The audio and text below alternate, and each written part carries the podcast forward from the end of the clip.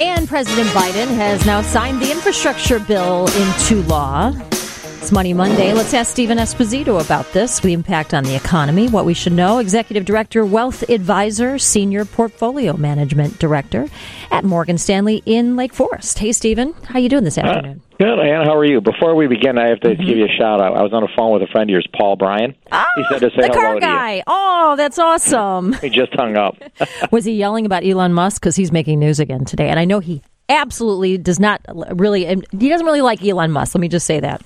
Yeah, well, it's funny. He's uh, he's a colorful guy. I love the guy. yeah, I do too. Thank you for the shout out. Tell me what you think about infrastructure. Why, how this impacts our economy. What what you're seeing there?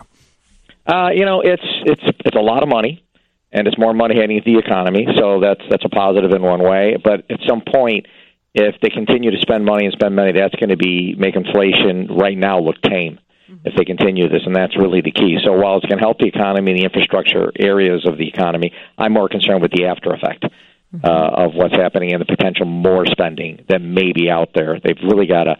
Do we really need it? That's a question. Infrastructure, yes. About how much more they want to spend is what makes me a little nervous. You mean the next bill is that, or, or you mean this one in particular? Even the 1.2 trillion that just got signed. Well, you know that's a lot of money, and it's it's not as concerning as if they continue to do this. They continue on this pace of spending five five trillion more, some ridiculous figure like that, that is scary because that's debt, and we don't need debt. And if rates ever go up, that could destroy the economy. So that's one of my biggest concerns.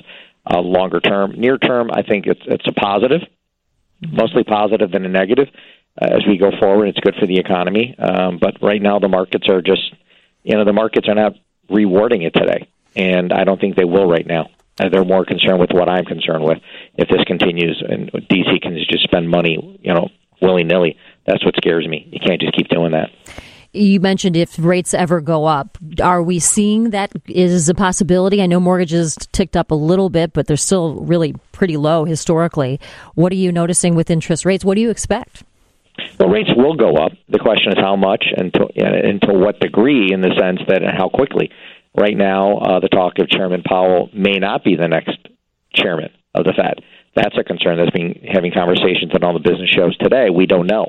We'll see that, but I think rates will go up. I think the the ten year bond yield is, is up today. I think it could go higher, maybe who knows, one and three quarters, two percent. Depends on what the street's looking at mm-hmm. and how the news comes. But the economy, uh, I think, has this pent up demand that once every everybody is back to normal and the and the supply chains pick up and, and people go back to work, fill these jobs, you could see a substantial move in economic growth and then that could determine how far and how fast interest rates go. That's really what you have to look at. It's all it's all conditioned upon one from the other. Mm-hmm. You mentioned the Fed. There's some analysts who are saying the Fed is losing a little bit of credibility over the inflation narrative that they said transitory. Uh, that seems to extend when we're going to continue to see how long we're going to continue to see it. Supply chain issues persist. What do you make of the inflation situation? Will there is it now still predicted that next sometime middle of next year that we'll we'll start seeing this ease up? What do you think, Stephen?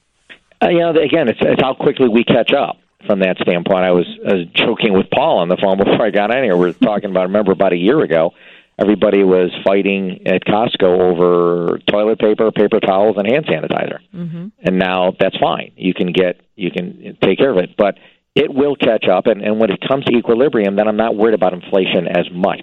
And transitory is a relative term. What is what's your definition? Three months, three years? Right. What is the definition of transitory? I do believe that the economy and technology will bring back prices down. I mean, we saw 10 years ago oil at 150 going to 500. Then a year ago, we saw oil trading at a negative $37 a barrel. Now we're back up to 80. Mm-hmm.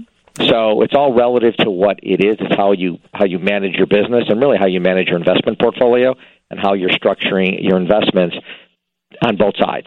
That's what you've really got to look at. So I'm not really worried about it long term, providing, as I said at the beginning, we don't have trillions more of spending by the federal government.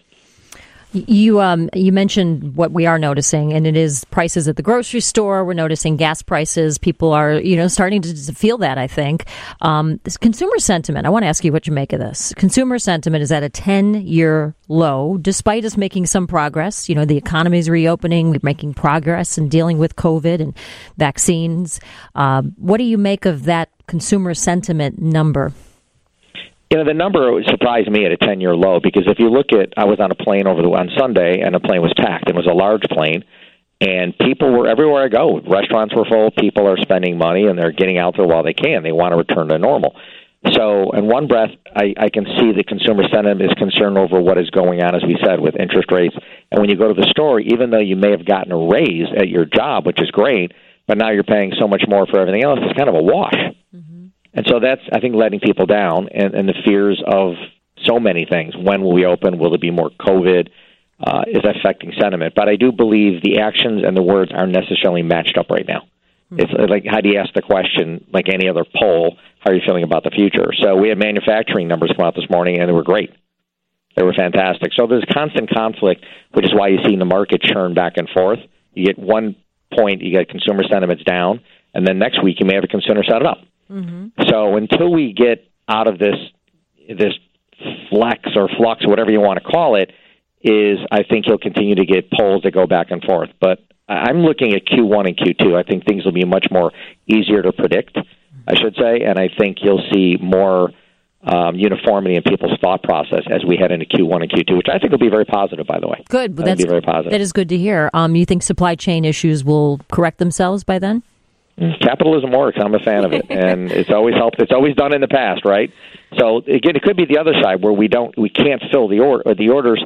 There's too many products with too few buyers. Mm-hmm. I'd rather have it this way, where we know we've got demand out there, and I think you'll see even more demand because as more and more people get money and spend, and more of the supply chains catch up, it'll just have the velocity of money, and I think it'll be very good. But again, there's going to be some inflation going to be some inflation, but you seem that you think that the markets, even though they are high, they're they're you know been, we've done very well. If you have any money in the market, um, just about anywhere, you you still are very confident overall about going into next year because you hear some who are saying that they're not that confident.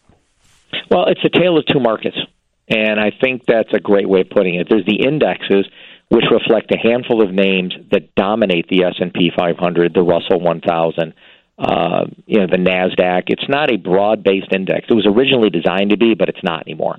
So you can have the indexes, uh, what people deem as the market, going one direction, and then the broad market, which is another six thousand names that nobody pays attention to. They're kind of off the radar screen, doing very well, and that's what you're seeing right now.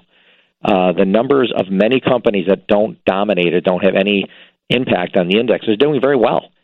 And if you look at energy, look at health, uh, look at um, the financials. Their their position in the indexes is so low that they can do well today. You won't see it in the Dow, the S and P, or the Nasdaq. Really, it, it won't. So I think, as I've said for a year now, I would focus on not necessarily the the indices. I would focus more on stock picking.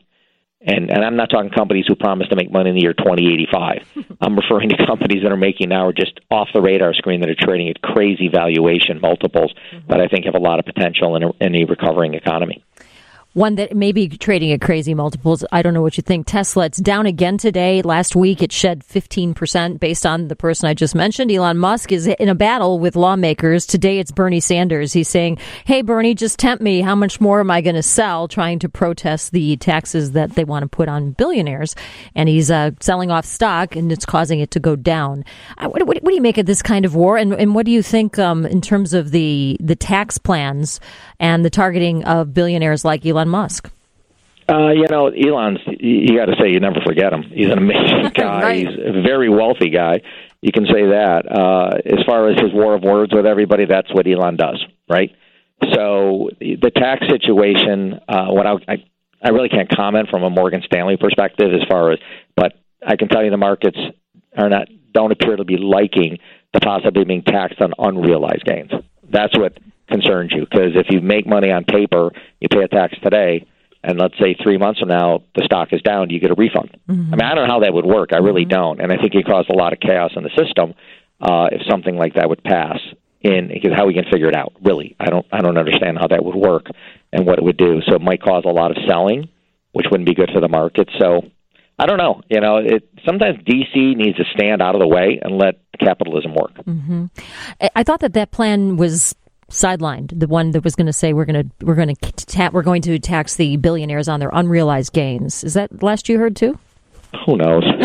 Honestly, do we all know? Seriously? These are not our problems, I mean, Stephen. Depending who's on, who reports the news today, right? Depends on where it comes from. How true. Any final words for us, Stephen? I know you're on top of all this stuff, and some people were a little worried about what might happen. What um, what advice do you give?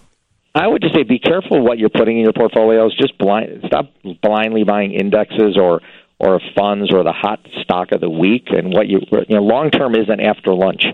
Long term investors, which is what I do with wealthy and successful people that, uh, and mom and pop too, who sold their company or there just want to make some money over three, four, five years. Is, is there's a lot you got to do the homework. It's not easy. Mm-hmm. I wouldn't be. A, I'm not a trader, and I think and I've learned in almost four decades investing, buying low and selling high, is, is not that difficult uh, in concept, but very few people do it because they want to buy the next hot stock or the next hot story. I can tell you, as an investor, do your homework before you invest and don't get caught up on all the hype. That's where I think a lot of people lose a lot of money. Yeah, great advice. Thank you, Stephen. Thanks for the time today. Appreciate it. Thank you.